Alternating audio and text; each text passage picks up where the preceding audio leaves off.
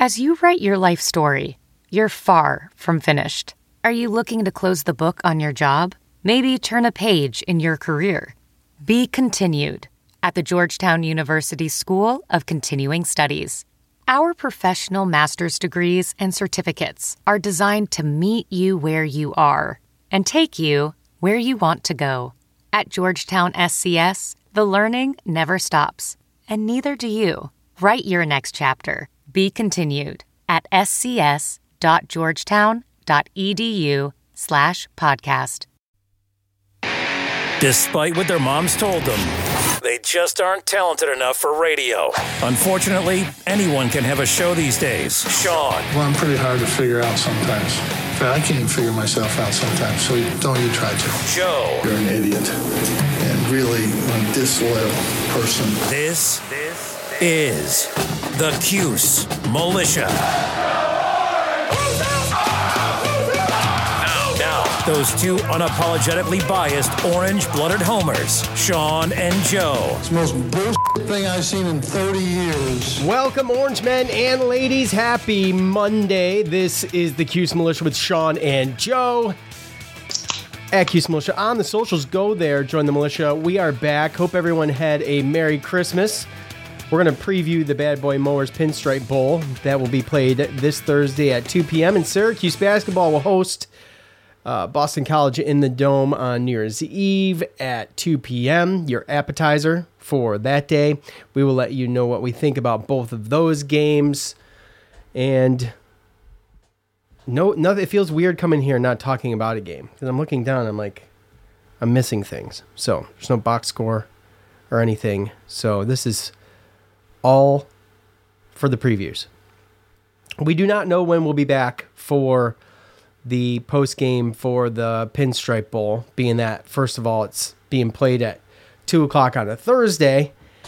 Uh, it's tough to get back on a Friday, regardless of situations, most of the time. But we'll see what we can do. There's options. Thursday be either Thursday night, Friday night, or Sunday. Which Sunday is three days later, but we'll do our best with it. You know, it's kind of a weird situation. Yeah. You know what I mean? Yeah. well, I mean, So- it's just bowl games aren't really scheduled normally when it comes to, you know, normally we know that a football game's Saturday and we can just go with it status quo. Um, but, you know, it gets a little tricky here when you have a third of the basketball season that overlaps, especially when you make a bowl game. So we're going to do the best we can. Yeah. And uh, with that said, real quick, uh, LaNorris Sellers flipped from Syracuse to South Carolina, as expected, for the most part. And um, yeah, that sucks. But there's there's other players out there. That's what the portal's for. Yeah. I'm gonna no, look at this as a positive. You know, I mean, Yeah. it, it just I was. mean- there's just plenty. There's plenty of options. Of course, we'd like this nice young quarterback coming in, right?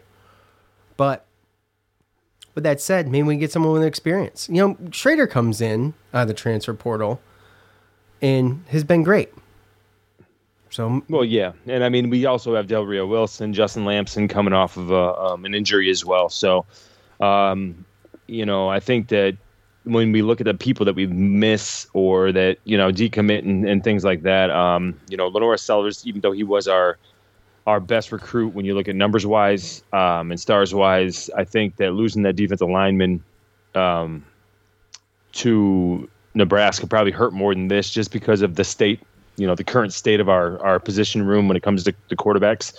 Um, same thing goes, you know, when we talked about corners and we had, you know, Jeremiah Wilson and Duce going to the transfer portal. Then Jeremiah came back. We know Isaiah Johnson's coming back, and, and then we got two former four-star uh, corners from um, Nebraska and Notre Dame, respectively. And I think that, that that's going to make you know that's going to heal the loss of Duce Chestnut. Maybe not for this bowl game, but you know, looking into the future. So.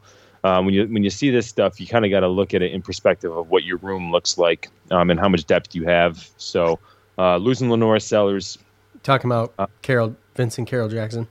Yeah, yeah. I mean, obviously, we know that our defensive line is in, in you know a little bit more dire straits than the quarterback room, so to speak. So uh, it would have been nice to get that guy, um, but you know we know that if Del Rio Wilson, if he can get um, trained up to be Shrader's replacement, then then we're going to be good at quarterback for you know two three years anyway. So What is what does Shrader have left? Just next year? I thought. Why do I keep thinking it's two years?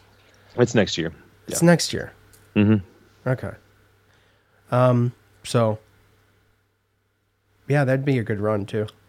Yeah. So I mean, everything's got to get put into perspective. I know that everyone's looking at the the numbers and the this, this, and that, but you have to put it in perspective of, of the depth of your positions and and stuff like that throughout your whole roster. So, Well, and just in case anyone cares, too, Anthony Queeley transferred to Georgia Southern, and um, Courtney Jackson transferred to Arkansas State. So, again, I think situations where receivers just found themselves maybe not in the the schemes or the systems, or you know, maybe they're just the talent that they play against is just a little bit above their level. Um, so, you know, um, hope nothing but the best for them. Hope nothing but the best for LaNorris Sellers. I, I know that it's difficult when you know you.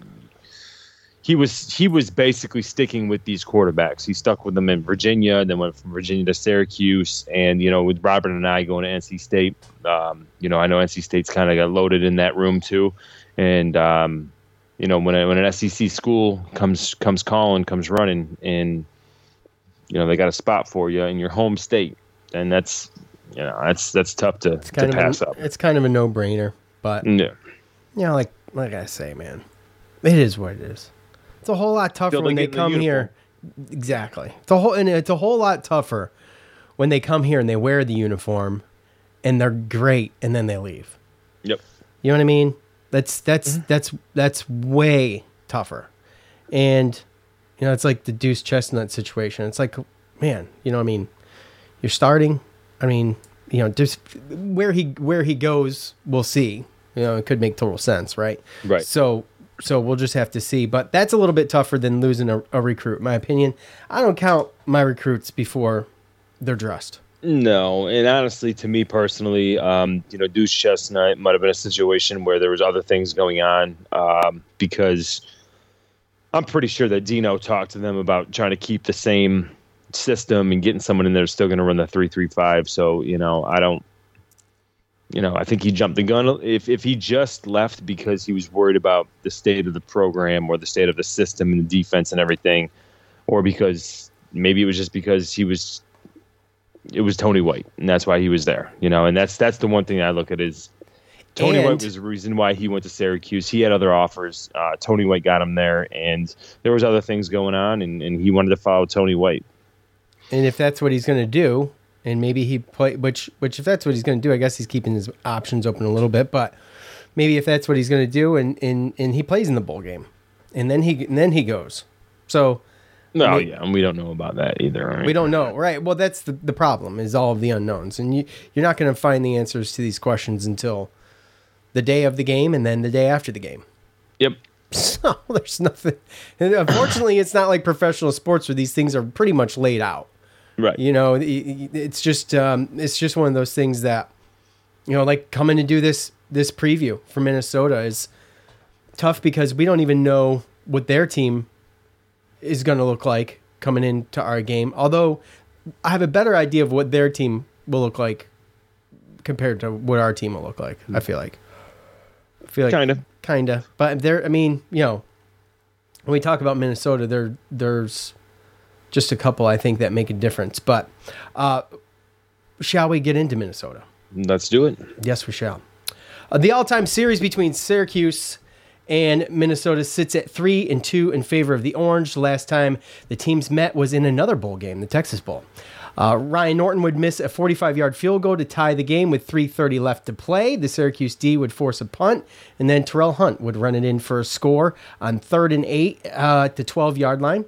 That left uh, minute 14 on the clock with Minnesota down 21 to 17, and it was Mitch. Was it Leidner? Leidner. Incomplete pass party for Mitch Leidner, and uh, they would they would kill the rest of the clock trying to throw the ball. The Golden Gophers finished this season with uh, eight and four in the Big Ten, tied for second with Illinois in the West. Losses to Purdue, Illinois, Penn State, and Iowa. Senior quarterback Tanner Morgan finished the year with 1,324 yards passing, seven TDs, five interceptions, and a QB rating of 62. Not much of a threat with his legs either. He rushed 32 times for 63 yards on the year. However, there is Mohamed Ibrahim, who finished fourth in the country in rushing yards, 1594, uh, 49 yards behind third place Illinois Chase uh, Chase Brown. Ibrahim averaging five, just over five yards a carry. So that's one issue. The second issue for me is that their defense is really good. They're really, really good. Uh, they finished 15th in rushing D, only allowing 106 yards a game, eighth in the country with passing yards allowed, giving up only 174 a game, and a total defense good enough for fifth in the nation. So, talking about uh, transfer portal and, and all of this stuff, uh, the best I could find is seven Golden Gophers enter in the portal, only two of which played all 12 games. Uh, both of them on defense, and I, obviously we don't know if they're playing or not. But Michael Flip Dixon, uh, defensive back, he played in all 12 games this season. He is um, finished the season with 28 total tackles, one and a half for a loss, and three pass breakups. He's got two years of eligibility remaining, according to their um, what is this Minnesota? Gosh, of course I would be down in the middle of this thing. This is all from the Daily Gopher. This is the SB Nation Gopher site. Mm-hmm. Um, Braelen Oliver, he's a linebacker. He entered the portal and he played in all 12 games as well. Started seven of them. Uh, he finished the season with 33 total tackles, one and a half for loss, uh, half a sack, one pass breakup on the year, and uh, another year of eligibility remaining. So, you know, when you look at the dynamics of the two teams, the one thing that I worry about really is the is the run game. If I had to, if I had to grade them, it would be the run game. Okay, because of what we've seen throughout the year. The defense yep. is like right there though. like they both worry me pretty bad. The one thing I would say that we have going for us maybe to some extent is that Syracuse was banged up and we're we're it feels like forever since we watched the Syracuse football game. So you know that's given these guys, especially Garrett Shrader, you know I think time to heal up, get a lot of practice under the belt, and get some of these guys with the you know what coach says the owies and and get those owies healed up. And I think that's one thing we got going for us. Obviously, they got that going for them. But you know what they don't have going for them is a decent quarterback. I mean, he's okay, but he's a senior dude. He's not putting up drastic numbers. They're a one trick pony, Joe. Okay, which you know we've we've seen one trick ponies, and one trick ponies have one tricked us into losses. So uh, it could be a problem. You know, this this uh, Mohamed Ibrahim is a you know what is he 5'10", 210, something like that. He's he is um, just a powerhouse, and they're going to run the ball, and it doesn't matter about Tanner Morgan and his legs, or probably mostly his arm. I mean, they're going to run the ball a lot. Yeah. So you know what? Seven touchdowns and five interceptions. I mean, come on. You know they're just that's just that's what they do. So it worries me a little bit. On the plus end, you're getting some some healed up. We don't know what it looks like, what our team really looks like. We don't really exactly know what their team looks like, but just judging by the numbers, Joe, that's kind of um, the the pros and the cons of it. So the question is, can Syracuse's defense put together enough um, enough oomph and, and band aids on the things and plug in some of the holes to be able to stop a, a, a rusher who finished fifth in the nation in overall yeah. yards. yeah. Well, I mean, fourth in the nation, excuse me. That's the overall thing, right? But when you really, when you got to put it in perspective, you got to start at the schedule. Um, you know, they started off. I'm not. I'm not going to lie to you. Um, Minnesota. They they came in and they were the preseason favorites to win that division over Purdue, over everybody, um, and have a chance actually to possibly sneak into you know the playoff if they were to go into the Big Ten championship and beat a Michigan or Ohio State or Penn State or something like that. Um, you know, they start off the season 4 0 with pretty convincing wins. Um, and when they were healthy, I mean, you're talking about out the gate, you know, New Mexico State, Western Illinois, don't expect too much there. You know, they win 38 0, 62 to 10, respectively. Home against Colorado, they win by 49 to 7. Uh, and then at Michigan State, they win 34 to 7. So you talk about the first four games, they didn't give up more than 10 points against anybody. Um, Purdue, they lose 20 to 10. Uh, their offense, they couldn't hold them. Uh, they go on a little bit of a, of a losing streak there. Uh, Illinois wins 26 14. Penn State wins 45 17. Both ranked teams at the time. Absolutely. Uh, then they go into a spot where they beat Rutgers 31 nothing at Nebraska 20 to 13 against Northwestern 31 3. Um, and, you know, Tanner Morgan, he's had issues with concussions and upper body stuff. So, um, Kaliakmanis is the best I'm going to pronounce, but he's come in and he's played in five or six games, started, I think, four. Um, you know, they finished the season losing to Iowa 13 10, beating Wisconsin 23 16. They're all low scoring. They run the ball. Um, but how good were the teams they played? How good was how good the were the teams that they beat? Right. I mean, I know that you know we can we can sit up here and talk about whether or not we should have beat Purdue, but Purdue won that conference or that part of the conference, the, the division. West. Yeah. And um, you know, it might be a little bit skewed or outweighed because you have Penn State, Michigan, and Ohio State all on the same side of the conference. But nonetheless, um, this team, I, you just don't know how good these teams are. And they relied on their defense. They relied on pounding the rock and you know low scoring games. You know, and when you look at these games that they won, uh, there's a lot of teams that yep. if you would have put up 24 points, you would have beat them. They wouldn't even have had the same record. So um, they know what they're good at. They don't have any opt outs. They have guys that are going to the pros that are still playing in the game, unlike us. Um, obviously, Garrett isn't going to play because of his injury, but we have Sean Tucker in our left tackle who's not playing. Um, and then when you want to bring in the transfers, you know, we know that we have Ja'Had Carter and we have Duce Chestnut who's transferring, Steve Linton who's transferring, three guys that probably got playing time. Um, and we don't really know what the situation is with the coaches and with them and going to the portal and if there's an opportunity to come back are they going to play in the bowl game? And to what you spoke uh, they have a linebacker and a defensive back that that are going to the transfer portal. Now minnesota they play a 4-2-5 so the linebacker that played in all games he he's number three on the depth chart and it's a 4-2-5 so you only you only start two linebackers. So he obviously wanted to go somewhere where he was going to get a little bit more playing time. And then the other guy, um, Dixon, he was their nickelback, their number three corner. So these are guys that did have, you know, a, a big part of that defense, just like Duce and just like Ja'Had Carter. So, um, but these guys weren't necessarily starters, and I don't know if they're necessarily as irreplaceable as the guys that I mentioned from Syracuse as far as the bowl game. So we're gonna have to wait and see with the the transfer portal and who's gonna play and who's not gonna play. But um, when you look at it on paper, um, this is a team that's gonna come in and they're gonna do what they they need to do. They just and I don't know if you've heard this, but um, you know PJ Fleck, who's coach of Minnesota, he got I don't know if it's a seven or nine year extension, and part of his extension was that he wanted to open up, um, and, and he took a little bit of a pay cut, but it was part of the contract. Is he opened up a million dollars to put toward their assistant coaches.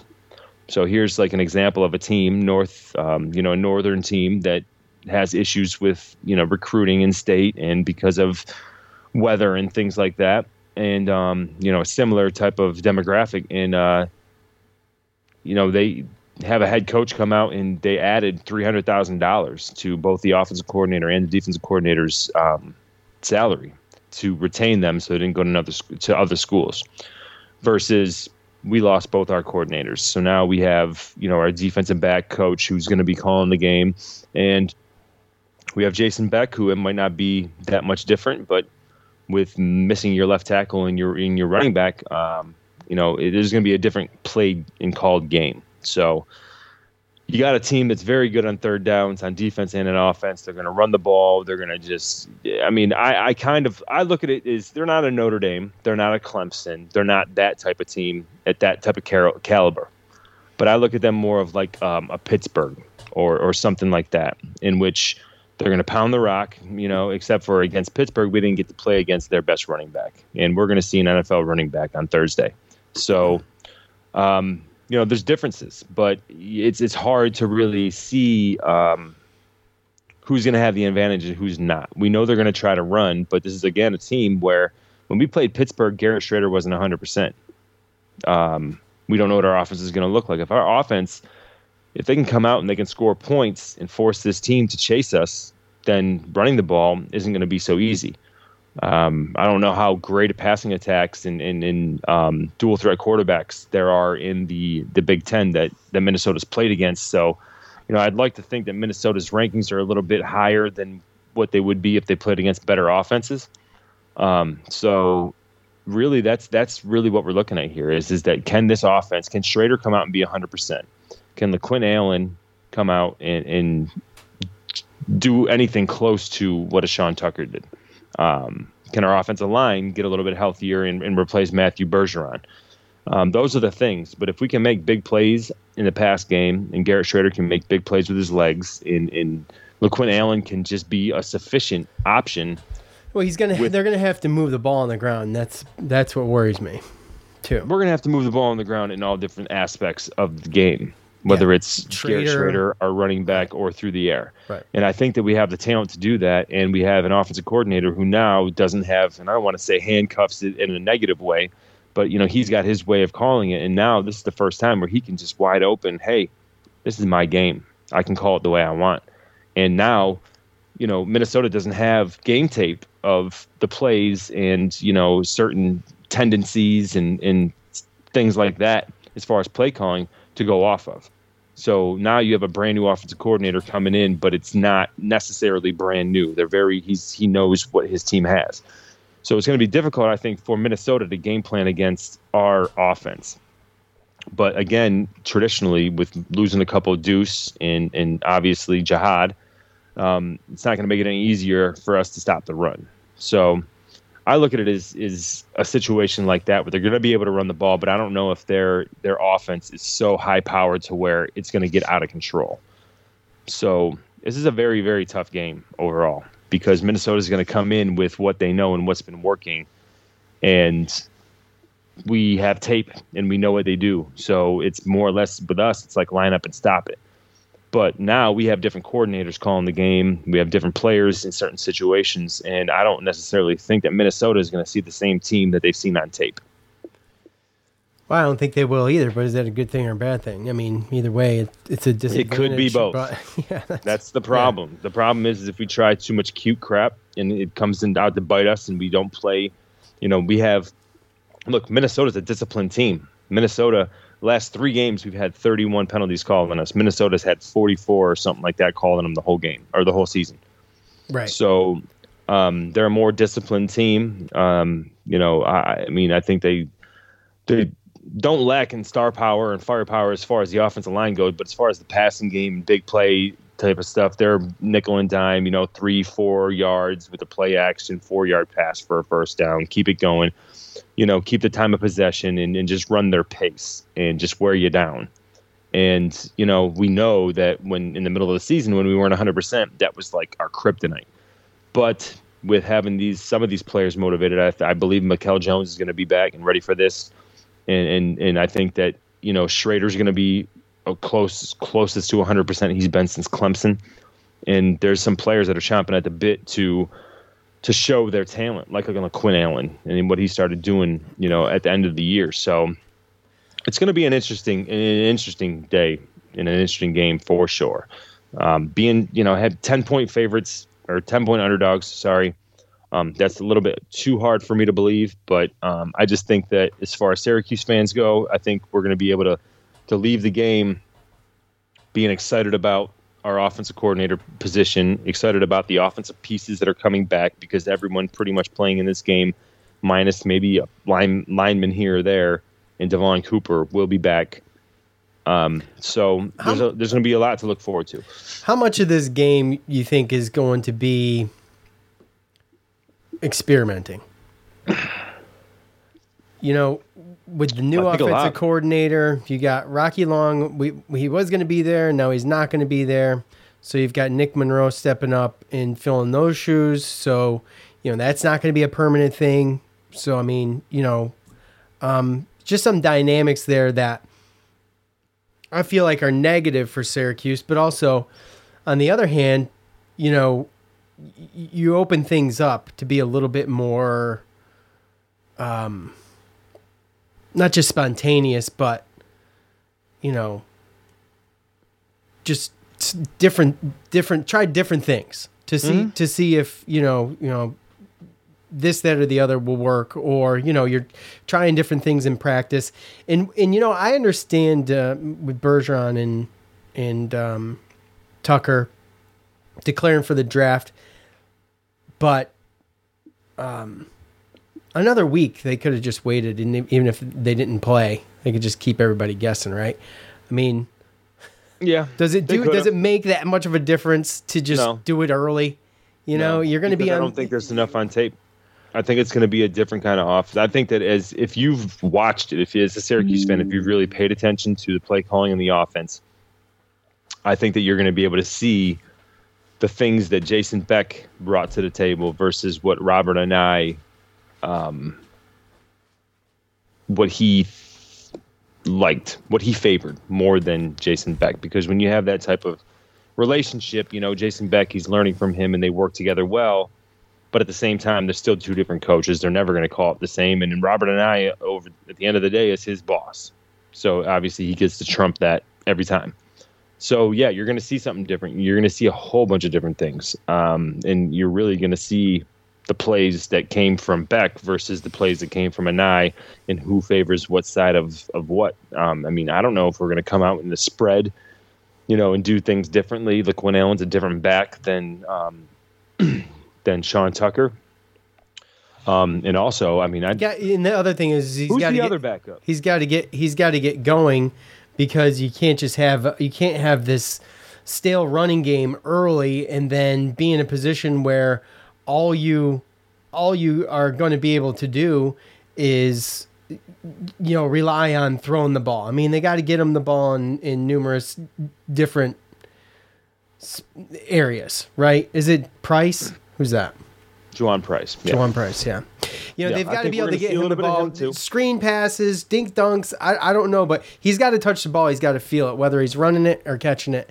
Um, because if he gets stale, if he gets stale, which I don't think he. By the way, he's quick. I mean, he's got a he's got a speed burst on him that's pretty decent Yeah. too. So I think you know use you can use him in a number of ways, but to do it early and to establish it, and if it's successful, it could be huge for the Syracuse offense. And I mean, I guess that's what I would look for first thing is and, and you know what, if you win the coin toss, just just defer. Just defer. I mean, Yeah. let's defer once. yeah, I mean, dude, look, I mean, look, Quinn Allen, there's something there to be said um, because as, as much as he hasn't gotten a lot of, you know, the rock and everything like that, I mean, you look at it, he's he's thrown a touchdown this year, right? He did. He ran 26 times for an average of seven yards a carry. Now, I know that he had a 90 yard run where he got tackled in, in one game. But overall, I mean, you're talking about his average of seven yards. He's, he caught six catches for an average of almost 10 yards. And, a t- and he's had, you know, a rushing touchdown, a passing touchdown, and a receiving touchdown this year. So, um, you know that these guys are chomping at the bit. And that's the other thing, too, We- is it's not like, We talked about wanting to see more LeQuint Allen yeah, in the year, during the year, because Mm-hmm. yeah, this is change of pace. yeah, absolutely, it's totally different. Which Yep. is which is why you know I wish this team was prepping for Sean Tucker. No, but that's whole what these last couple of weeks of practice have been, and again, that, that- that's what I mean by like, it's it's not comparable to like the first game of the season over an off season and, and losing people, but it's it's as close as you're going to get going into a bowl. Oh, it's the only So- it's the, the second closest thing, and there's no close third. right. So, So it could be a situation where I mean I think we're going to catch them off guard sometimes, and I think there's going to be times where we think we're doing something that's going to work, and it blows up in our face and doesn't look good at all. And I mean a lot of it has to do with big plays, you know, turnovers and, and penalties, and just you know how disciplined are you going to be with the ball, and and then things like that. Um, and the little things seem to me like that's going to be the biggest part of this game. Um, but I just honestly can't wait to see what the offense looks like, to see a healthy Garrett Shrader. You know that Matthew Bergeron and Sean Tucker, Garrett Williams, all those guys are going to be on the sidelines as coaches, getting these kids pumped up. These kids that have only had a certain, I mean, Juwaun Price only had five carries this year, right? So yeah, I don't even players- I don't even remember them. there's, yeah, uh, no, there's players that have just been chomping at the bit. and they're going to get their, their opportunity. And they're in New York City around Christmas time, bowl game, first time in a long time. Mikel Jones is going to be, mean, that mob, whether you have Ja'Had Carter or Duce or not, they're going to be ready to go. So um, it's definitely going to be exciting, but I can't sit here and say, I mean, that there's not some negatives that go towards you know the matchup when you see who's opted out and who hasn't and who's going to play and who hasn't and things like that i think it would be a completely different story if you know their linebacker and their running back who are obviously professional players opted out like tucker and bergeron did but Well, you know what? It could be a case where they are, and they're just keeping their mouths shut about it. That's my point. You That's true thi- as well. This, this whole time we're we're prepping for uh, Ibrahim. You know, he might not play. I mean, is he going to? Obviously, it's a situation where there's no doubt he's an NFL player, Yep. and um, you know, is he just? Are they just keeping their mouth shut to just, for lack of a better term, to uh, keep Syracuse guessing on on you know preparing for X? Yeah. And- well, and that's that's the one thing, right? Is is because I in one instance I look at it. I mean, Ibrahim, not this year, but last year, first play of the game, he tore his Achilles. First game of the season, sorry. So this year he was coming back from an Achilles injury, and he put up, you know, the fourth most r- rushing yards in in the country, and you know, after just a year separated from an Achilles injury, and now you're talking about money that you can't match as far as Right. playing a you- game and everything it? like that. So it's it was actually when I when I saw that or when I read that he was supposedly still playing, um, that really surprised me. But then when you look at it with the Sean Tucker flip side, Sean Tucker seemed to me like he hadn't been 100 percent the whole year, and maybe he's got some lingering injury that he's worried about maybe. You know, just injuring further, or, or, Or maybe he's just he's not going to be able to to. Um, I mean, you have to be able to perform. If he doesn't, if he's not 100, percent he's not ready to perform in the combine. I think it's in April or something like that, um, or maybe even earlier. Uh, then it's going to drastically hurt his draft stock, especially considering the season he had this year coming off the one he had and I, last year. I So- still think one more year for Tucker would have benefited him, but you know, it's not my business. No, dude. I mean, it, I at the end of the day, it's year. them, right? If you have Yeah. the talent, you know, you, you like we've talked about it so many times. So you get paid a ridiculous amount of money to play a game, and your window is super, super small as far as in the grand retrospect of life, right? And then you add injuries onto that. I mean, some of the greatest players never really even got a chance to show what they could do in longevity because of injuries, and um, it's just now with so much money involved. I mean, it's a no-brainer to me. I, w- I wouldn't be surprised at all if we found out come Thursday that Ibrahim, Ibrahim isn't playing. And that would change everything. Yep. Syracuse would, you know, knock on wood. I mean, just my prediction. To, I would, I wouldn't think twice, but to pick Syracuse to win this game. well, like I said, it's so- we're ten-point underdogs in, in Vegas, and I'd be, I'd want, I'd love to see how much that that line moves if we find out Wednesday night that Ibrahim's not playing. Yeah, or I don't think it was 10. Thursday at two o'clock. I don't think it was ten in the beginning, but then Tucker and Bergeron didn't play, and I think that that moved up. All right, so that's going to be it for now. Now we'll go live in the Spotify Live app and see if we can get some um, of their predictions in there. And we're going to do some of your predictions off of social media. Um, but first, we want to talk about Boston College. Boy, when you're thinking, talking about bowl games, Boston College at the Dome this Saturday seems like peanuts. And regardless of the bowl game, but that's that's what I'm sure do. that there's So- a bunch of fans that already passed all that, right? Um, Yeah, maybe, probably. So this will end Syracuse's six game stretch at home, and it's been nice for them. I don't know what the crowd's going to look like, but I hope that, you know, on New Year's Eve at two o'clock, it's another tough time slot. So I hope, I think it's tough because you're prepping for plans. Either you're hosting or you're going somewhere, and you know, or you know, maybe not. But I mean, a lot of people are. So it's a tough, it's a tough time slot. I think, but um, it, they're going to need to be loud. Um, the all-time series between Syracuse and Boston College sits at 55 and 26 in favor of the Orange. Uh, the Syracuse Orange men and Boston College Eagles first met in 1959. The Eagles would win the first three games in six out of the first nine. Since then, the Orange have had the significant upper hand. The Orangemen beat Boston College 10 straight games from 1985 to 1989. The two teams met eight times in the Big East tournament, with Syracuse leading the series 5 to 3. The two teams had six seasons where they played three games. Overall, Syracuse and BC were 34 and 17 in favor of Syracuse in Big East games. All of that according to orangehoops.org. I'll say it again. That is a tremendous website. So um, I've even emailed that guy and thanked him for that because all of all of those little tidbits that I get and the all-time series numbers come from that website, and I do that every show. Syracuse is currently on an eight-game win streak. They took uh, last year's game at home, 76 to 56. Girard, Buddy Boeheim, Frank Anselem, Cole Swider, and Jimmy Boeheim. You're starting five. Buddy and Swider with 18 points, and Jimmy 10 rebounds. The Golden Eagles is currently sit at seven and six, one and one in the ACC. Wins over Cornell, Detroit Mercy, George Mason, Wyoming, Rhode Island, and Stonehill.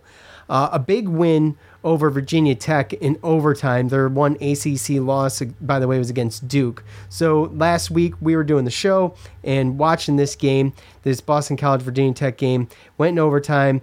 Boston College wins 70 to 65. Um, some big points off the bench for Devin McLaughlin. Uh, he had 18. Uh, that coupled with Tech's struggling to score from behind the arc, They're, they they came into the game shooting roughly uh, just a little bit over 45. I think they shot like 35, but they they hooked up a bunch. Just wasn't enough for them. Uh, those were some of the keys to victory for Boston College in that game. Uh, not a whole lot of movement in the portal, and it was really kind of the same. You know, uh, Ashton Langford, um, T.J. Bickerstaff. Uh, this this guy, I don't really remember Jaden Zackery too much last year, but I mean he did get some burn. Um, he's playing a lot yep. now. I don't I don't remember him though. I got to be honest. He's in his. I remember. He's do you okay? Well, he's in his second year, and then McLaughlin. Um, he's leading in blocks per game with for his team, but coming off the bench, huge against Virginia Tech. And you know, you look at their schedule, Joe. They have a couple of weird losses. Um, the first of which being uh, Tarleton. Okay. Um, New Hampshire, I think, is a weird one. And Maine is a weird one. No. All losses. No? You don't think so? Oh, absolutely. It's weird, especially oh, okay. for an ACC team. like, yeah. What the hell's going no, on? It's, it's, uh, it's just, like you, you, know, Villanova, understandable. Duke, understandable. But, yeah. I, don't know. They've, they've played two really good teams, in my opinion, or good teams, in my opinion and not in my opinion. Cornell's decent. They beat Cornell by two. Okay, that's that's probably the third toughest team they played, guys. So Duke and the, both the teams that I think, you know, they Boston or excuse me, Duke and Virginia Tech were the toughest teams, obviously, and then Cornell, and then the rest are just, I mean, I don't know. Yeah, it's just not that impressive. The losses are more unimpressive than their win over Virginia Tech. I guess that's my point. and, and you know Tech is a better team than that. They just they just weren't they just weren't hitting the way they normally hit. Well, the problem is with that situation is Virginia Tech is traditionally ran more of a you know three guard set with forwards kind of running the show. They haven't really been like a big team, so to speak. So that actually kind of helps Boston College as far as as far as this is concerned because Boston College they're they're guard heavy. Um, we talked about the brothers uh, Makai Ashton Langford, who um, six three senior. Uh, we know his name, and um, DeMarr Langford Jr. His brother six five junior. Um, they're loaded with guards. These two were kind of the main guys. Um, you know, Jaden Zackery last year he he played tough, averaged about ten minutes a game, um, or sorry, ten points a game, and came in and played good defense. Um, and and obviously Bickerstaff is um, has been there. You know, six nine. That's the tallest guy that they play. You know, and I look back at you know when they played Virginia Tech last game, he only had 15 minutes. Uh, Penha, McLaughlin, uh, C.J. Penha Jr. Sorry, a senior who was actually a transfer from um, Division Two, he's been playing a little bit. He's a 6'7", 230 pound senior who can stretch the floor and, and, and shoot threes. He's one of their better three point guys. And, and like you mentioned, Devin McGlockton, 6'7", 215 uh, sophomore. Um, but yeah, dude, they don't have a lot of a lot of height. Um, they brought in Mason Madsen, um, um, uh, six four junior guard from Cincinnati, who's shot like twenty more threes than anybody else. Oh yeah, Um, that's that's the guy. I meant to bring up that guy on the And team, and, and and when he's not hitting, they take him out, right? So against Virginia Tech, Bickerstaff um, wasn't really helping. Didn't need that type of height, and Madsen wasn't hitting. So those guys played 15 and 16 minutes respectively, while McLaughlin and Zackery came in and played over 30. Um, They're, but right they're now, not hitting them very good from three at all, which is a good sign. That doesn't Right. mean that they don't come in and do it, but they're just Right. not right now. They're they're, Um, they're uh, what uh, 26, 27 percent. they won this game based upon they played tough D and they pushed uh, Virginia Tech to have uh, something like 15, 16 turnovers. And they just ended up getting more shots than them. Another guy that gets in there and plays a lot, uh, 6'6", 225 pound um, freshman guard Prince uh, Aligbe, and um, or League Bay. Um, he plays a little bit too. So they're about eight deep. But when you look at them and KenPom, their their overall defense is in the 200s, um, and I mean 237. Sorry, my bad. Let me uh, let me do that all over again. Sorry. Um, their defense is actually 78th. They play tough defense. I had it switched around. It was backwards. Their defense, um, they play tough. Their guards, they're going to put pressure on Girard. They're going to try to bug Judah Mintz. Uh, you know, Zackery's going to be in there doing that. Um, but their offense is 274th, and and that's really where it comes down to. So, to me, this is a team where if they're not hitting their threes, uh, they got a couple new guys and stuff like that. They've they've they've shown that they've had issues with with dealing with the two three zone. Um, so that's going to be tough for them. But they do play good defense, and uh, it's not going to be easy for our guards, so to speak. But if we can run our offense through Jesse and some of the forwards, I mean, Benny Williams and, and Maliq Brown are taller than both the guys, like the tallest guy that they play, um, unless they want to bring in their uh, their freshman um, center, Armani Mighty, who is a 6'10", 225 pound freshman from Toronto, uh, but he's barely played. So even if he comes in, that's basically just you know trying to put a band-aid on some type of problem. Um, maybe use their five fouls, get some get some height and stuff like that. So to me, this is all day long. Um, Jesse Edwards uh, getting the ball to him, taking it to the hoop, trying to get to the free throw line, using your height. Uh, this cannot be a team that out rebounds us, and we cannot not make bad bad mistakes. You cannot turn- afford- with turnovers and fouls. We can't do we can't we can't shoot ourselves in the foot. If we play a clean game, this should be an easy win. Now, I don't want to say easy; it should be a win. I mean, KenPom's gotten us got us what? What did he have us? I just saw it not too long ago. He's got a seventy to sixty one win. Now, you know, it's a formula. So with all of Right. his with all of his you know, all of his adjusted offense rankings and defensive rankings and all that stuff. But uh, this team is not that impressive on paper. They're not hitting at a, at a at a high clip from behind the arc, and you know the problem with Syracuse is that doesn't mean anything. That's that's the one that's the one problem. But just looking at him and you mentioned you mentioned that one guy. Who the heck were you talking about? Because there's one What, guy here that's Mason taken Madsen? way too many threes. Mason Madsen. Yeah. Yes, yeah, fifteen for sixty-one. Dude, Yeah. that's if- terrible. But if he's so but if he's being allowed to shoot that many, that's what his job is. That's what his So job again, is, right? Yeah. That's what we need to do. That's that's like the key. If we get in some foul trouble, if Jesse gets in foul trouble, and we have turnovers, we're not Well- handling the pressure. We're not handling the pressure well, and all of a sudden they start hitting threes. That's how they stay in this game. That's the thing too is who comes out and well, two things. Who comes out? We talked a lot about changing the lineup, start the game so we can start a little quicker and a little bit more aggressive and with a little bit more energy. So we talked about that in the last show. And also the flip side of that is how long do other guys get to play assuming that they get the start instead how long before the, a, a change is made or, or an adjustment is made there. So there's not a whole lot of time to play around anymore. You know, we're going No. into uh, Boston College, Louisville, you know, whatever, you know, that could be hit or miss, I guess. Virginia is going to be absolutely tough at home. And it's just one of those things where it's like, it's, it's sure to get off the pot time for Syracuse. Yeah, yeah. I mean, realistically, like I said,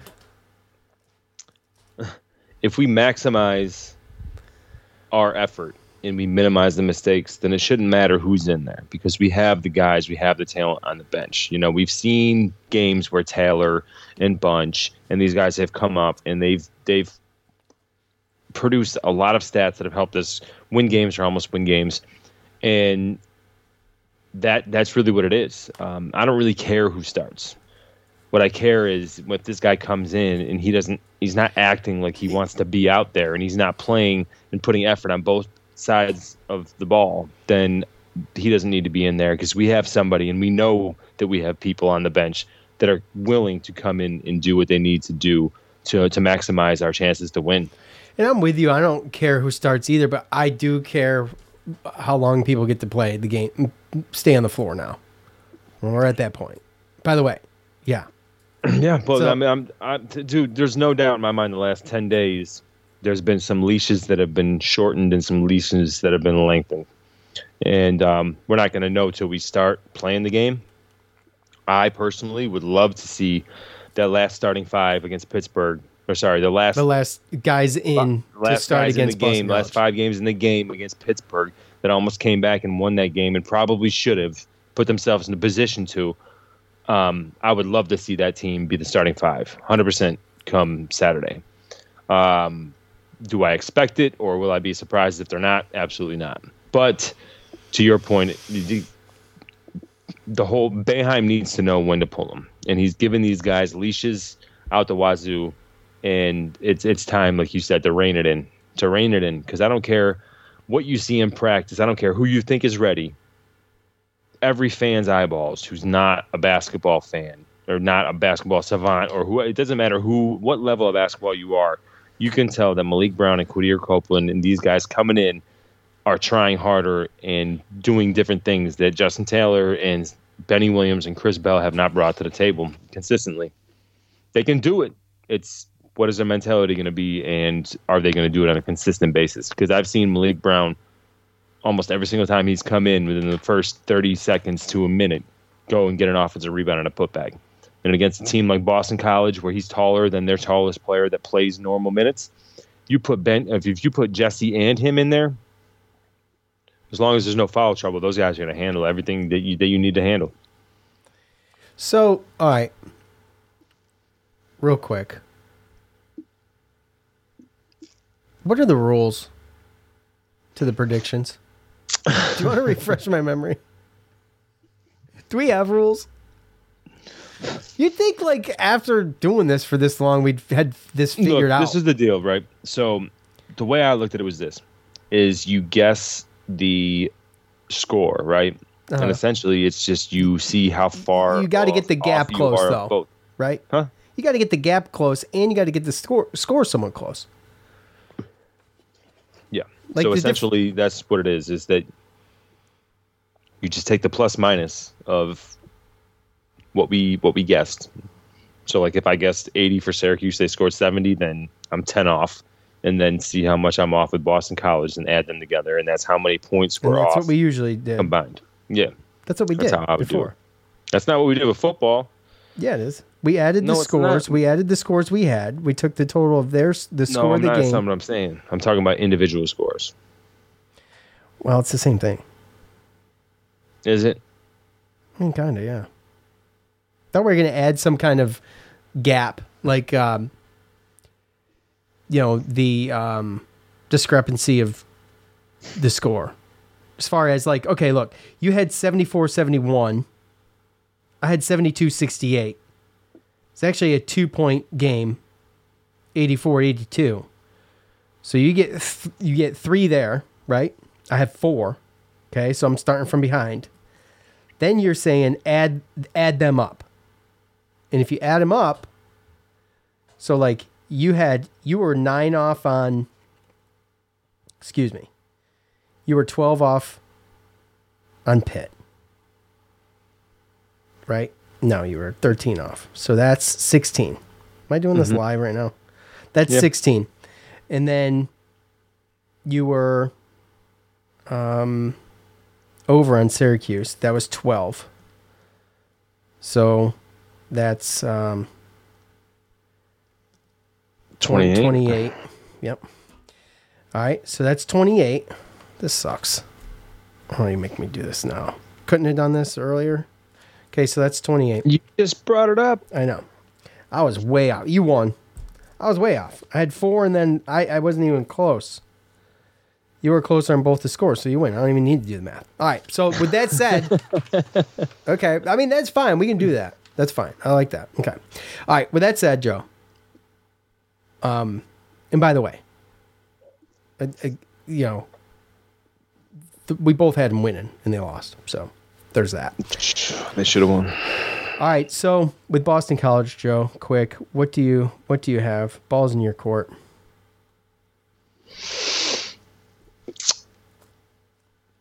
Seventy-two, sixty-six. Hmm. Syracuse. Okay. 72, 66. Wow. All right. Well, I got 76, 68, Syracuse. I still think it's going to be close. I don't think coach listens to the show. And I say it keeps freaking keeps a couple guys in there too long. And it takes it, it it's a lot of back and forth. By the way, I did call the the um on the pit game, I, I had a feeling those games produce a lot of back and forth. And there wasn't a whole lot of back and forth in that game, but towards the end, man, it It was a great. It was a great game. it was a great game. I mean, that's just like we could have easily just mailed that shit in, dude, and it could have been ugly. Like we both talked about. That last ten minutes could have been just the most agonizing, especially against Pitt at oh, home. well, I was Like, looking at oh, the clock could at 12 minutes left going, golly, I got to watch this thing for 12 more minutes. Yeah, and then they got it close to like single digits, and then jump back up to twenty again, and you're like, holy shit! It's like, never ending. Yeah, I know. Right. terrible. And then all of a sudden, we just went on this run, this crazy, crazy run when we put these players in. And um, yeah, like I said, I mean that's that's where I would go. Uh, this is a very similar team uh, to Pittsburgh, I think, except for I don't think they're as great offensively. yeah, I don't all. think they're nearly as good offensively. no, especially as far as defensively is, I guess, kind of where I'm going with that. Um, but you know, it's got to be a bounce back game by Jesse. It's got to be. I, I would, if it was me, I mean, uh, Maliq would be starting. I don't know about Quadir, um, but you know, this is a smaller team, and um, but they play physical and they play tough. And you have to understand too that you know one of those things is you have these teams that are like, okay, you bring in all these guys from the transfer portal. Okay, that's cool, but you never build that camaraderie of Right. like, And this isn't we've been getting our teams. ass kicked for three years. This is the time. This is the you know these guys Yeah. have been here. These brothers, you know, Langford brothers, they they want to beat these guys. They've been there. They've seen it. Uh, this Madsen guy is obviously a three point shooter, and you know they're going to look to to get him open and, and to shoot threes and stuff like that. So. Um, you know, it says something when you got a team that's like, okay, we've been here for three years, we've never beat Syracuse, By or you know, he, he's the one transfer, by the way. yeah, He came Yeah. from Cincinnati. Right.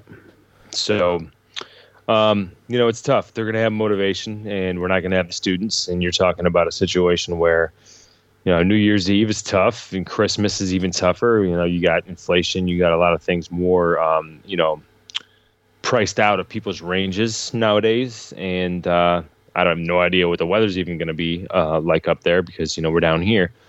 But there's a lot of things that go into that, and you know, these are one of those games where you know, it could definitely be a trap game if they're not up for it and they don't bring the effort. And, and they need to do that. And that's why I think it's imperative for Jim to know when to pull the plug on certain players. Um, if you if he does plan on starting the same starting five. Right. Okay. All right. With that said, it's time to hear your predictions for the Pinstripe Bowl.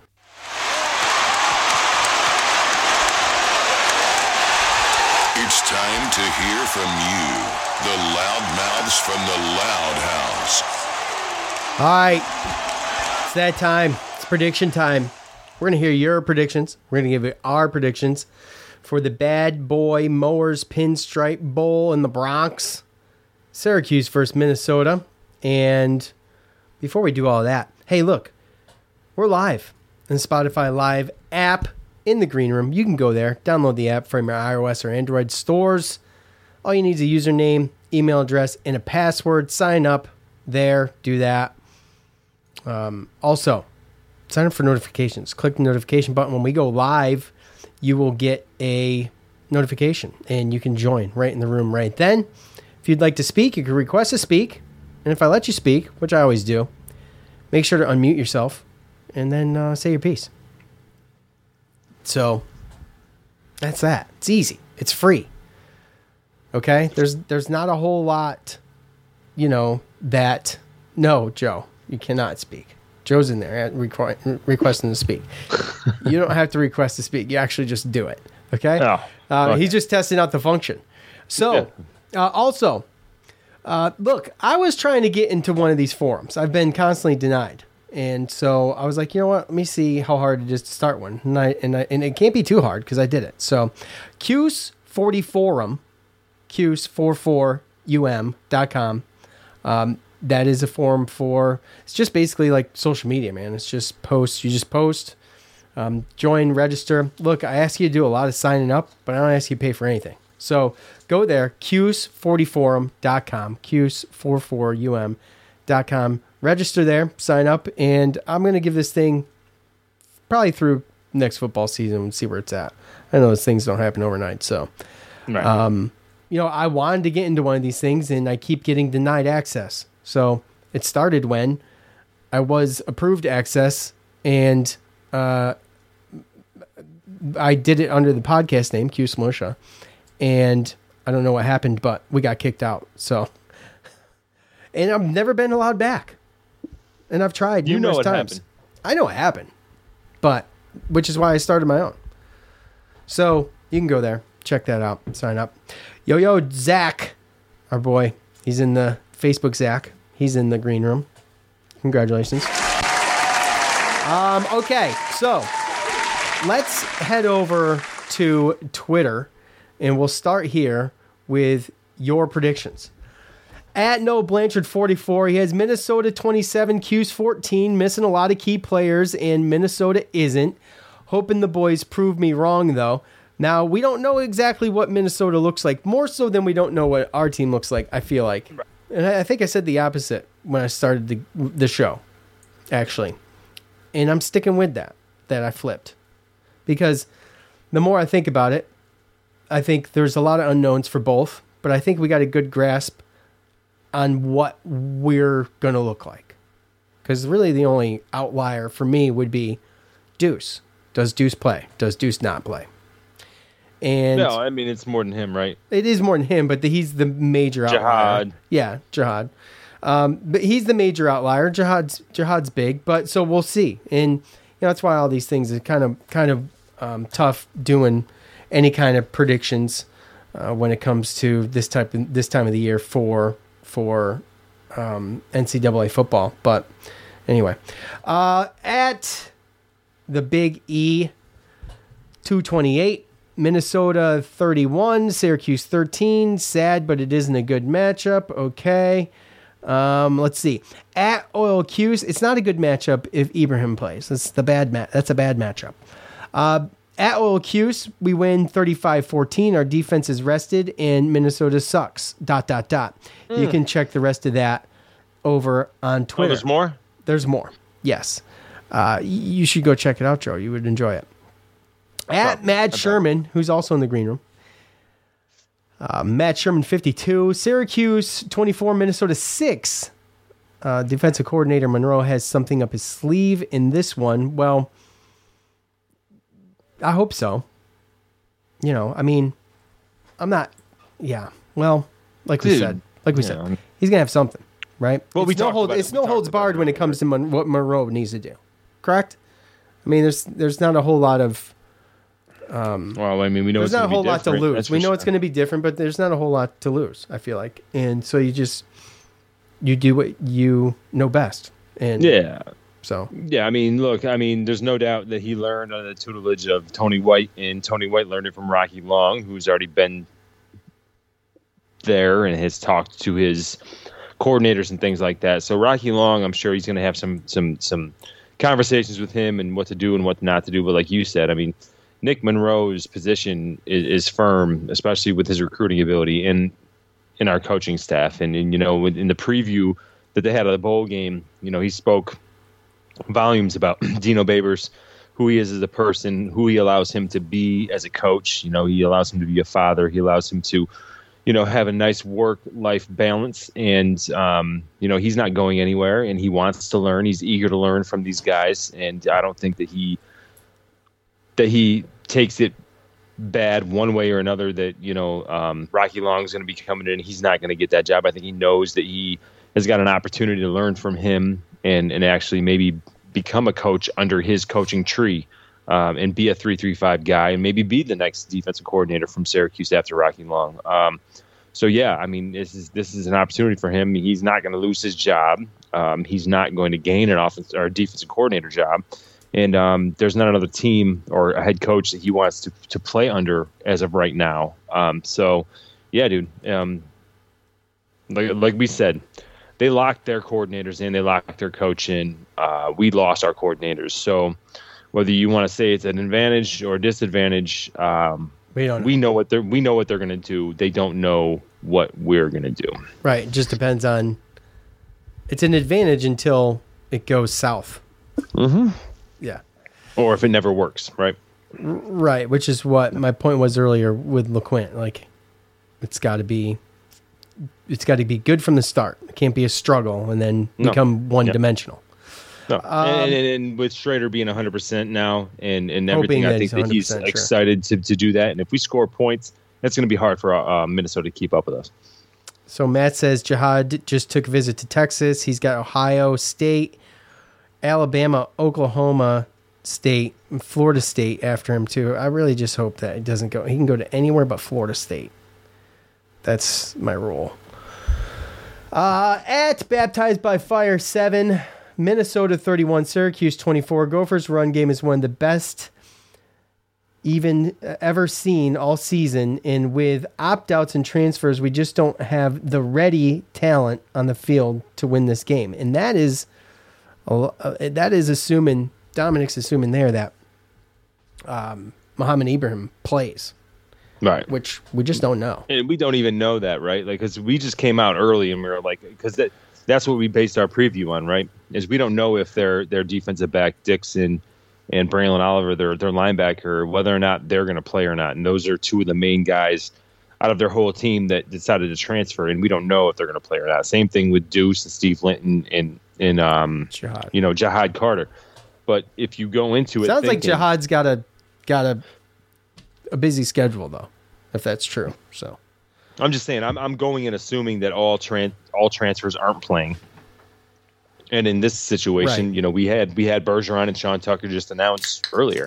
right, But and, to, and to, the, Ibrahim to our could. point, Yeah, go ahead. Go ahead. Well, to our point earlier, like I said, I mean, e- Ibrahim he came off of an Achilles injury last year uh, to become the fourth leading rusher, and it's not like he wasn't good before, but um, that's a major injury, and for him to come back and put up 1,500 yards and I mean be fourth in the NCAA in rushing, he doesn't need to play this game to solidify his draft chances. And to be perfectly honest with you, just To the risk same way that Sean injury. Tucker's, you know, yeah, I mean, we don't know if Sean Tucker's 100. percent and He's probably more worried about getting healthy so he can put up his numbers in the combine so he can guarantee money in the draft. And, um, you know, I'd hate to see a, player like Ibrahim come in, get injured, and, and ruin his chances at, um, you know, getting a high draft spot because he's going to be right there. I mean, you're going to draft day, you're going to be hearing about Sean Tucker and Ibrahim on lists and, and being drafted. And I wouldn't be surprised if they weren't both off the board by the second day. But, um, yeah, it's one of those things where I don't think we're going to know until a day or the day of.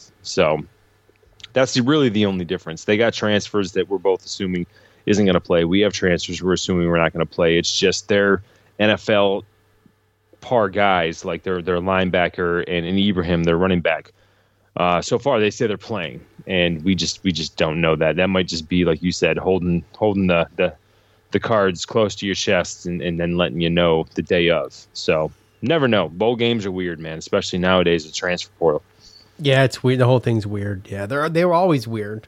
You know, Got a lot of people sitting out. I mean, that's always been a thing.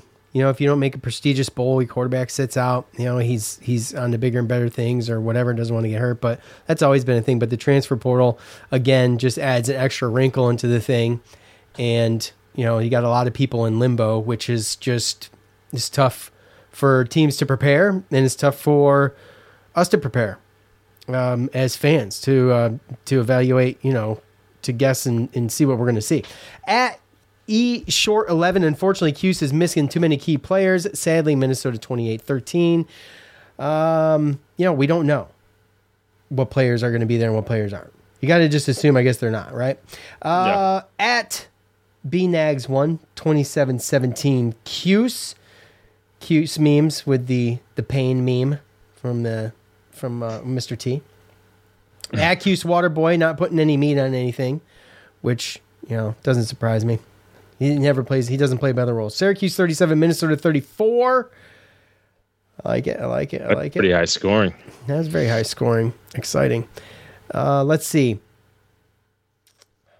P, P, PD Briggs 15 on Twitter. Have to be real, but I see SU losing 27 24. And that's pretty much it for the Twitter. So um, I'll pull up Facebook here in a second. Um, I mean, we- we talked about it. Like again, this is a situation where it's just tough because we know, like again, their coordinators exactly what they're going to call. We know the film. We can look at the film and we know what's going to be true. Um, but I would like to see, you know, our university handle the situation that PJ Fleck's going through, like like what we did. You know, they gave him an extension, and with that, he brought a hundred million, or sorry, a million dollar extra million dollars to divvy out into his coaches. And, you know, like I said, respectively, their offensive and defensive coordinators' salaries grew $300,000 because of that. And that's why they're still there. And that's why they can still keep that kind of thing going. So, um, little things like that in the day of age that we have now of just everyone going everywhere and it's a money grab. Uh, that's a way to mitigate losing offensive coordinators and coordinators and thing like that. And I think that Dino did a great job considering his replacements and, and keeping like-minded people there. But in the future, this is something that we have to look forward to try to do because every single time a, quarter, a coordinator does good, every single time that we make a bowl game, a coordinator leaves. And, you know, that goes back to the, our Marrone, when we talk about Marrone all the time, where he went 25 and 25 in four years and got an NFL coaching job.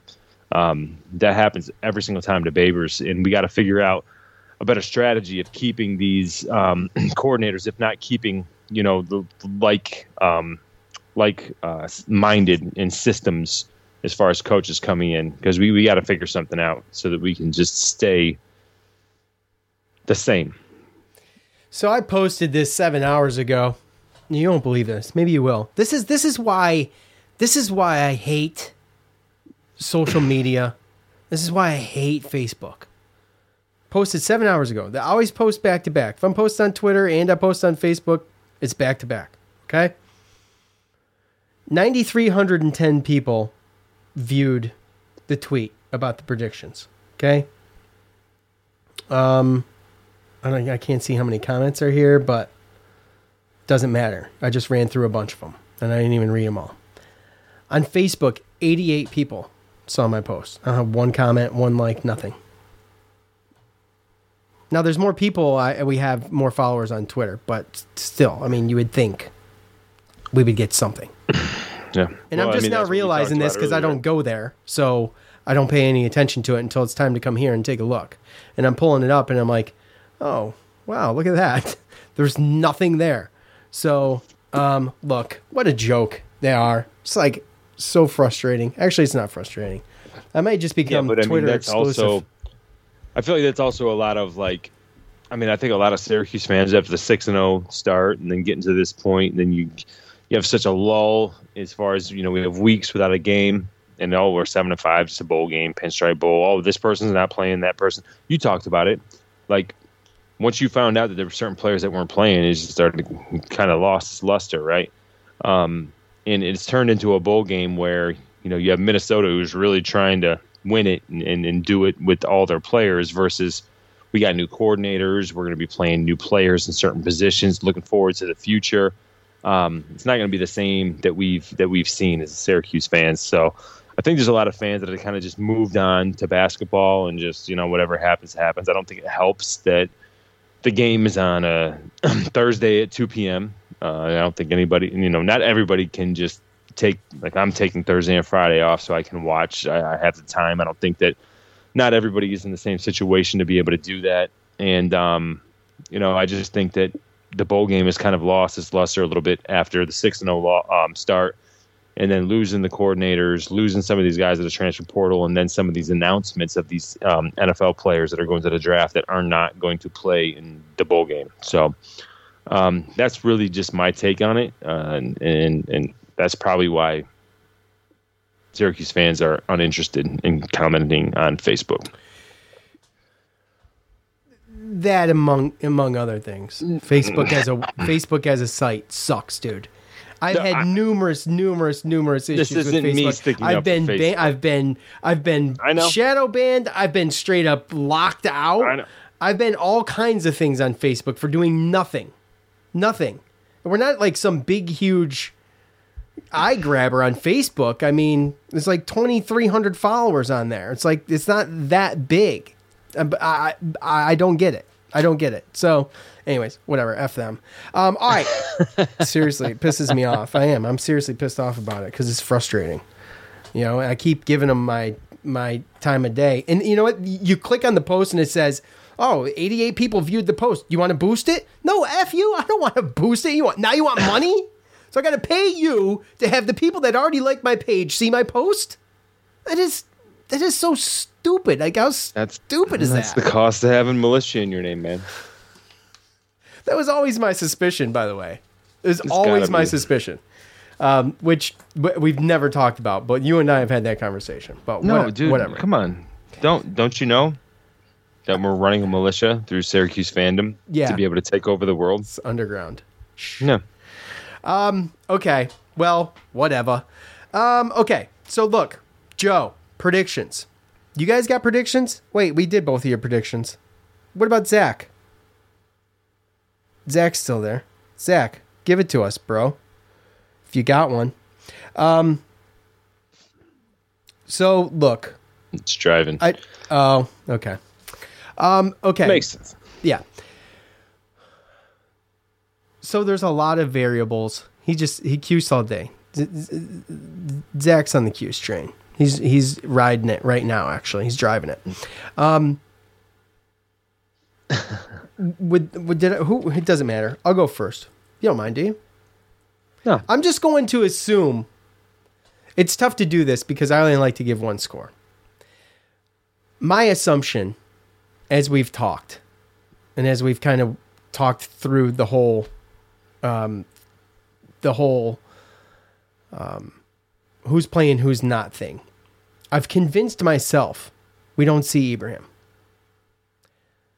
I could be totally wrong about that, but I see no reason he should be playing in this game. That's just my opinion. And maybe he's like, look, I'm going to go out there and, and just maybe play a half and just tear it up one last time. Get the eyes on me. Spotlights on me. Bowl game. Check me out. Going to enter the draft afterwards. Or, or announce, right?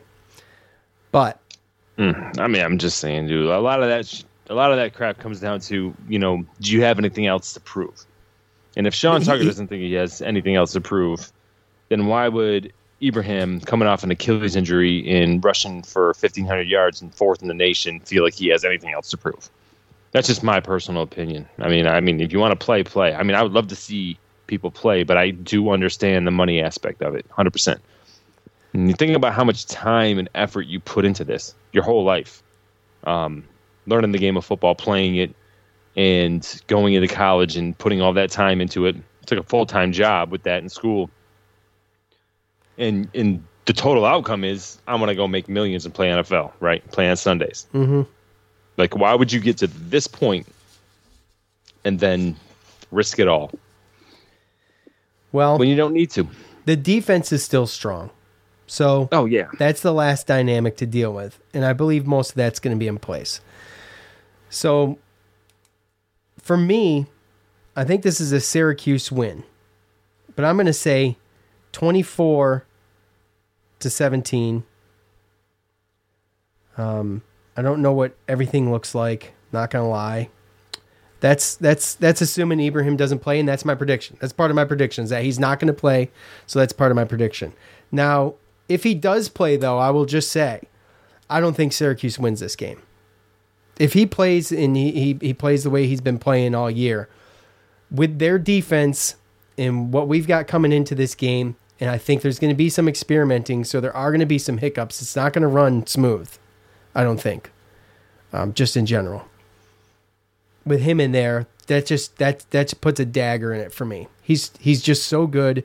We've seen players like him this year just dismantle our defense when we've been pretty solid, and I just don't think they win with him in there. But if but if he's not going to play, I think Syracuse wins 24-17 despite how good their defense is. All right, and so that's my, prediction. That's my prediction.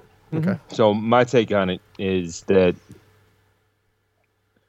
we've played better teams with better running attacks that have played against Better teams. better opponents, right? Yeah. And we've still been in the game, and that's with a not 100% Shrader.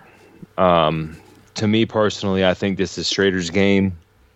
Um, I think there's only so much this running back can do against our defense. Like, albeit, I'm going to sit here and I'm going to tell you that not having Duce, assuming that we're not having Duce and Ja'Had and, and Linton, then you know might make it a little bit easier. But I still, um, I'm confident in in Nick Monroe and this new defensive coordinator and in what he came in and what he told the players and everything. I think there's just a newfound confidence. I don't think this Tony losing Tony White is really going to affect um, this game, so to speak. These players are going to go out. These got Mikel Jones. You know, these these players are going to play for these seniors that are either on the sideline coaching up and, and being cheerleaders, so to speak, uh, for lack of a better word, and um, seniors that are going to be on on. You know, Devon Cooper. He wants. Oh, to we didn't Garrett- talk about Garrett Devon Cooper. Obviously, Garrett Shrader, Garrett. Shrader wants to be able. To, he wants to come back and show that him not being 100. percent That's not what they were.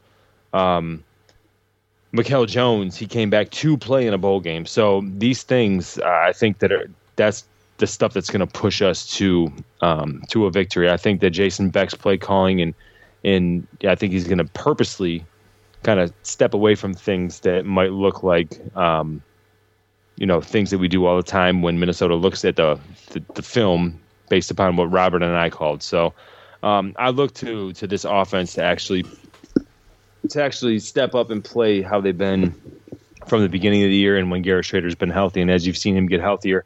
And um, yeah, I think that we're going to surprise some people. I think it's going to give uh, Syracuse fans some some newfound hope for next year and and the coordinators that we have. And to be perfectly honest with you, um, I think we're going to jump on them like we didn't jump on any other team. And I don't know if it's going to be even that close. I know there were ten point underdogs, but I look for for for Shrader and Gadsden really, and some of these other receivers step up. And um, yeah, I'm looking at something like a 31-14. Okay. 31-14 Syracuse. Just jump on them early. Um, Minnesota's not going to send anything to us that we haven't seen. I mean, I And agree I- with all that, and I agree with the opponent th- aspect. You know, and that's why their defense is ranked where they're at. But their their defense is pretty good. I mean, you don't just get up there playing D one ball run like heavy that. Big Ten, bro. Yeah, I understand. I Go understand. through the Big Ten quarterbacks. yeah. Go. I mean, tell me how many, how many, how many dual threat quarterbacks are in Big Ten, and how many are as good as Shrader? I mean, if our Uh, Yeah, line I can step yeah, up, That's true. I mean, dude. I mean, literally, you take away take away Penn State and Ohio State and Michigan. What are you really dealing with on an everyday basis, especially in that like goofy conference or division Just that they take had, away where the best teams. though. Wisconsin, Iowa, Illinois, Min- Minnesota, Purdue, right? Like Mhm. that that was that was the group that they played and I think they're all very similar and we played Purdue just fine. Um and I think that we we match up right there. I mean, obviously the running portion of it, but I look at this as a situation where Jason Beck understands and I think that we're going to jump on him early. score early, and kind of try to take away the the tempo and the running attack that they want to bring. They want to slow it down, limit possessions, take just control time of possession and tempo. And and I think that that these um, these coordinators or these coaches that are going to be calling, I think they're. I mean, Jason Beck's been chomping at the bit. Nick Monroe, even though he's not going to take it, he's going to take advantage of it. And these guys have been chomping at the bit. We know what they're going to run. They don't know what we're going to run, and I think that that ultimately is going to be the um, the X factor. And just to throw another one out there, I don't think Ibrahim plays. Okay, so you don't think so? I would, if I had to guess, Okay. that would be the that would be the side bet. I Uh, this is this is my prediction, and I don't think he's going to play. All right, this just in. We got a freaking comment on Facebook. I gotta read it now. I gotta. it. Shut up. Top, seriously, top fan Brandon on Facebook says, "I want to be wrong, and Minnesota doesn't know what we have now with the coach changes, but I think they feel they have more to prove, and we are rebuilding. So I'll go 27-17 Minnesota." Um, yeah, I think I think I don't say this very often. In fact, I don't think I've ever said this. But I believe it. I think after people listen to our preview, it, they may change their minds on some of this stuff because I literally changed my mind as we talked. So, I mean, well, dude, I didn't. like I, said, didn't there's- change my mind on the prediction, but there was things that there was things that I think aspects of the game that I think there's so it's so fluid, and I, I just there's so much involved with it that I just I don't think I we mean, see. we, we don't even know Muhammad. a quarterback's going to start for them. We don't. We don't. and that's the thing because, is, is yeah. that's, that's that's just how fluid it is, like you said. And when you want to look at it, if if you look at it from face value, okay, what have they done? What have they done the past however many weeks? Um, and what are they going to do? Right? Who's playing? Who's not playing? Transfers and all that other kind of things. Like, yeah, okay, well, they're all their NFL players are supposedly playing. Our NFL players are saying that they're not, and then they have a couple transfers. We have a couple transfers. So it's easy to just be like, oh, well, obviously, if those guys play, but you know, we change quarter, we changed coordinators. Our coordinators are gone. It's a completely different kind of, you know. So it could be really good. It could be really ugly. The one thing that I assume is that it's not going to be the same. It's not going to be what we've seen because we know that obviously Jason Beck is going to. There's things that he favors over Anae, right? And Garrett Shrader was not 100%. Now he's going to be as healthy as he's been since the Clemson game. Um, there's a lot of things. Uh, Quint Allen and Juwaun Price, they're, they've been chomping at the bit. You think they're just sitting there on the sideline, like, yeah, Sean Tucker, he's just this good. We can't do that. Like, no, they've been waiting I've been to wanting to see prove that they can, Allen right? More. Yeah, I've wanted to see Yeah. LeQuint Allen months ago. Yeah, and we, I mean, Demarcus Adams has been getting better. Trevor Pena is most likely going to be healthy. Um, Courtney Jackson's not going to play, so you're going to see, you know, a full dose. And Devon Cooper, it's going to be his. I mean, he's playing in, I believe, the uh, some type of Senior Bowl or something like that. So he's going to have another game to try to get in the NFL. But he's got some stuff he has to prove, and we saw him turning it on a little bit against Boston College. So I think there's some things there that we can really, really take advantage of and, and go with the momentum um, into next year. But doesn't necessarily mean that we're going to lose this game just because we don't have these guys that did all these things. I mean, we've had plenty, we had a couple of weeks of of practice to make things different and to make things look different and to surprise Minnesota. And I think that we're going to have more surprises than Minnesota. It's just can we play a clean game? You know, turnovers and penalties are going to be a huge deal. And um, are our surprises going to work or are they going to be catastrophic? Uh, yeah, Tony, on the line, in the green room. Unmute yourself. There we go. Hello, boys. How we doing? Tony, How you doing? Oh, Yo, pre-workout in my system, baby. I'm ready to go. Oh God! You just chugged pre-work in the car wash. There we- Jeez. there we go. Hell, dude, Delta Sonic's right next door to my gym. Location, location, location. Yo, I'm- I'm going to the bowl game though. I am pumped, man. I'm. Oh, that's awesome. Let's have some fun. Yeah, I was. Wife took the day off to watch the little one. I'm like, you know what? Drive down in the morning, drive back that night. Let's get it done. Oh, okay, not staying there. That's about a five and a half hour drive. No, it's like three forty-five, four Is it? hours. That's to like, it? To like Jersey, I'm gonna park my car there and then take like a I gotcha. it's like a half-hour train ride over into NYC. Okay, that makes sense. But uh, beforehand, um, East End Bar, which is uh, That's run by Cuse Kenny bar. Bowen. yeah. Yeah, Cuse Bar, huge SU fan. He's doing like a pregame party, ten to two, and I've been telling everybody like, hey, that's the spot beforehand. Let's all hang out, have a good time, and let's go to Yankee Stadium and make some noise, man. He's even got a Yes. party bus going. I guess for forty four bucks, you can uh, ride in, in the party bus he's got rented, and they got a bunch of beers on the bus and go crazy if you want. That's cool. Is that the I- bar down the street from MSG? it's East. I'm not sure. I looked at it on map. It's somewhere in Manhattan, I believe. I I know. just I, I, I remember going to the um, Big East tournaments in Madison Square Garden, uh, taking a train from Jersey and going to a Syracuse bar, very very close. I know that Yeah. it's Zoobs. Zoobs is a fan of that place. Yeah, and I met up with Kenny before. We went to the North Carolina game in 2019, I believe, together. And like, really good dude, just diehard Cuse fan. I'm like, you know, help promote the little local thing going on and have some fun with it. Yeah, absolutely. Dude, That's plus, cool. I looked at the weather because everybody's whining and bitching, like, oh, New York City, you know, middle of December for a game. It's gonna be 48 and partly sunny. Yeah, dude. The city don't get the weather like upstate, bro. No, and dude, we just went through Christmas with like the teens and negatives with the wind chill and snow and ice, and I'm like, dude, 48 degrees. I might be in the bleachers shirtless. Let's go. Yeah, well, we got cold just, here, dude. We just went through that too.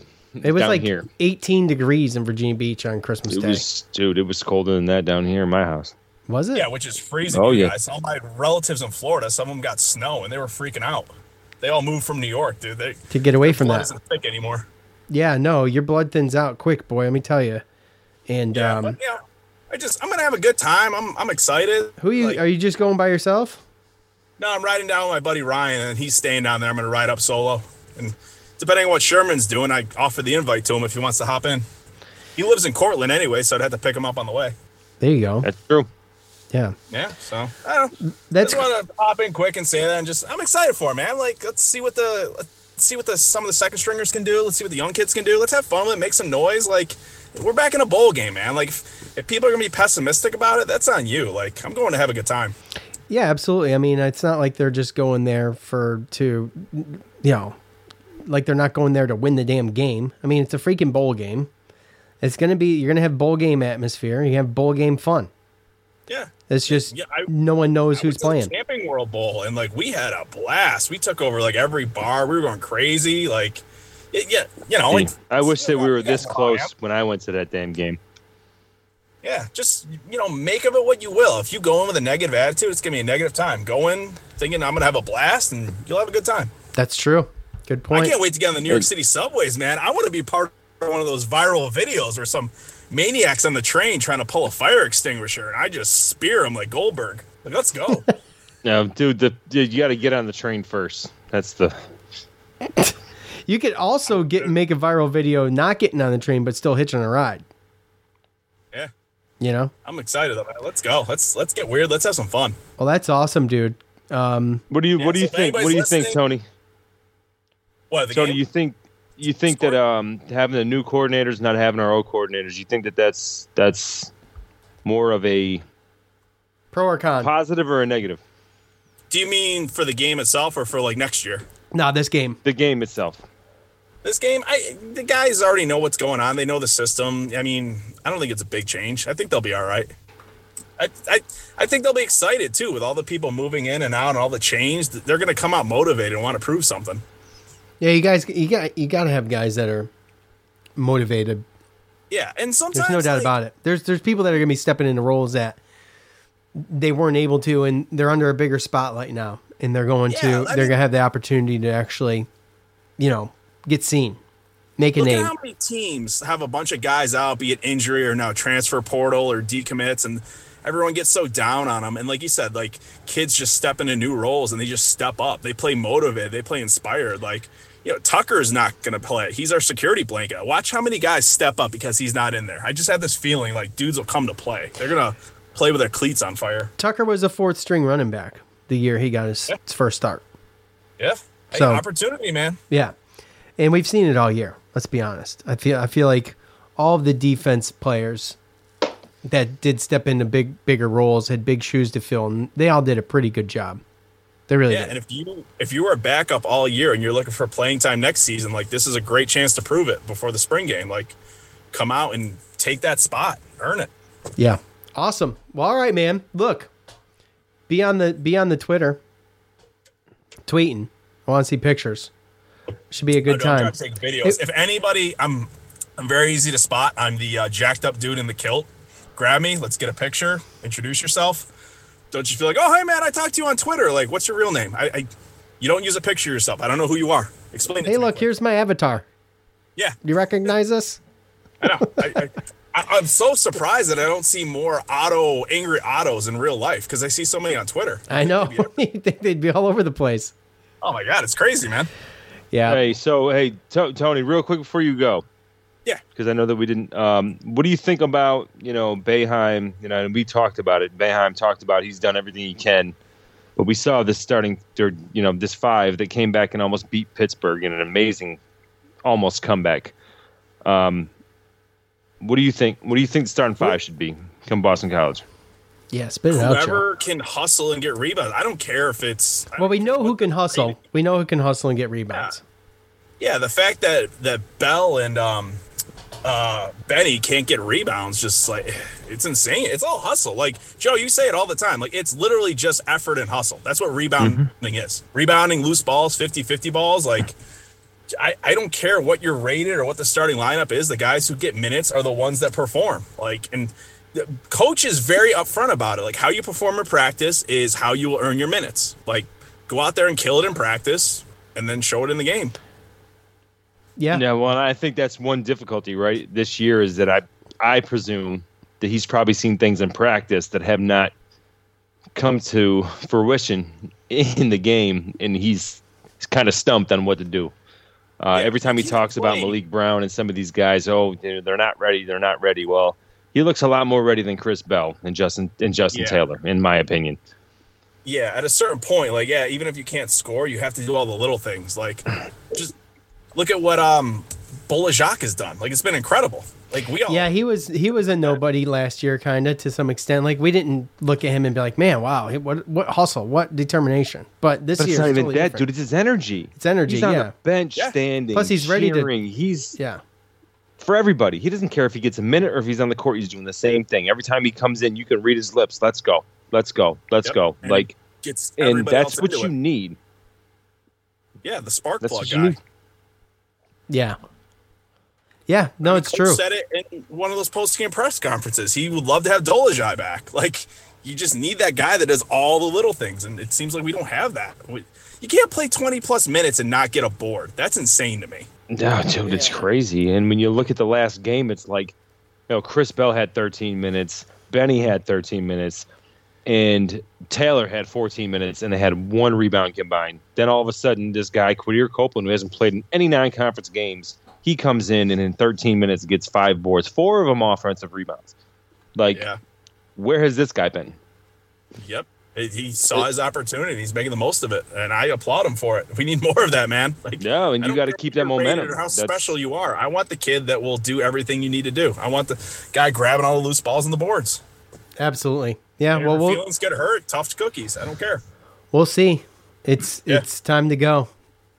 Absolutely. Yep, And you know, for speaking these time guys- to go, I gotta go hit the weights, boys. All right, all right, buddy. Take Hey, care, man. Have a good one, man. Hey, good We don't, talking. want his Have- Yep. pre, we don't want his pre-workout to run out. He's got to Yeah. use it for Exactly. Yeah, later. All right, buddy. so yeah, I mean, we'll see. Get with that basketball aspect of things, we'll see here. Uh, Boston College coming up this Saturday, New Year's Eve. You see Weitzman? Hopefully, it's um which which story about Weitzman. that he finally, you know, he talked about offering a million yeah. dollars to somebody, and he finally did it. Okay, I did not see that.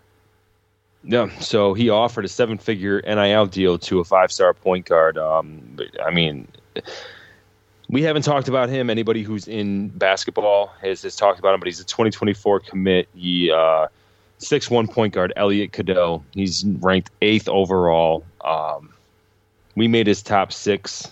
Uh, along with North Carolina, Louisville, Texas Tech, and Texas, um, and, and Kansas was in there as well. So I think there was split six or seven. Um, but he's making his commitment in two days, and he just got offered the first offer from Weitzman for a, a seven-figure NIL deal. So, um, we heard him talk about it.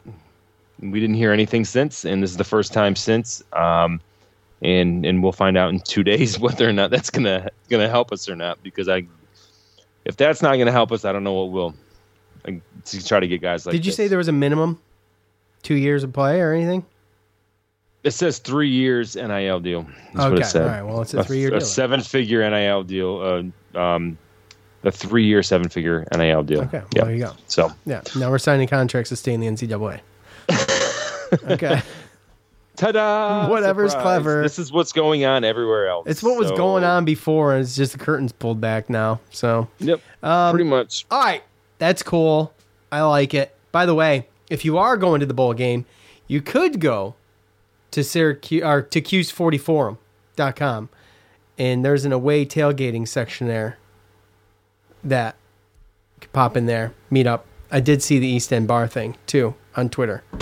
So um, they're huge Cuse fans. They pop up every once in a while. Games in the in the in the city, so they always got something going on. Probably a killer place. I've never been.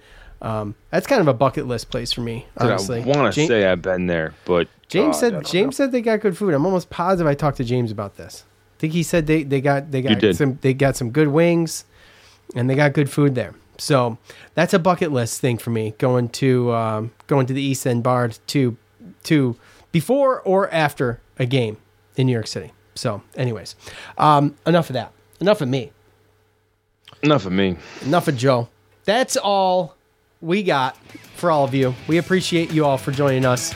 Uh, we will be back here when we get back here. We are not even sure. We will definitely be back here Sunday at the latest for everything. Yep. But until then, or until we get back earlier, for Joe, I'm Sean. Rowdy. I hope you all had a Merry Christmas. Appreciate you. Peace.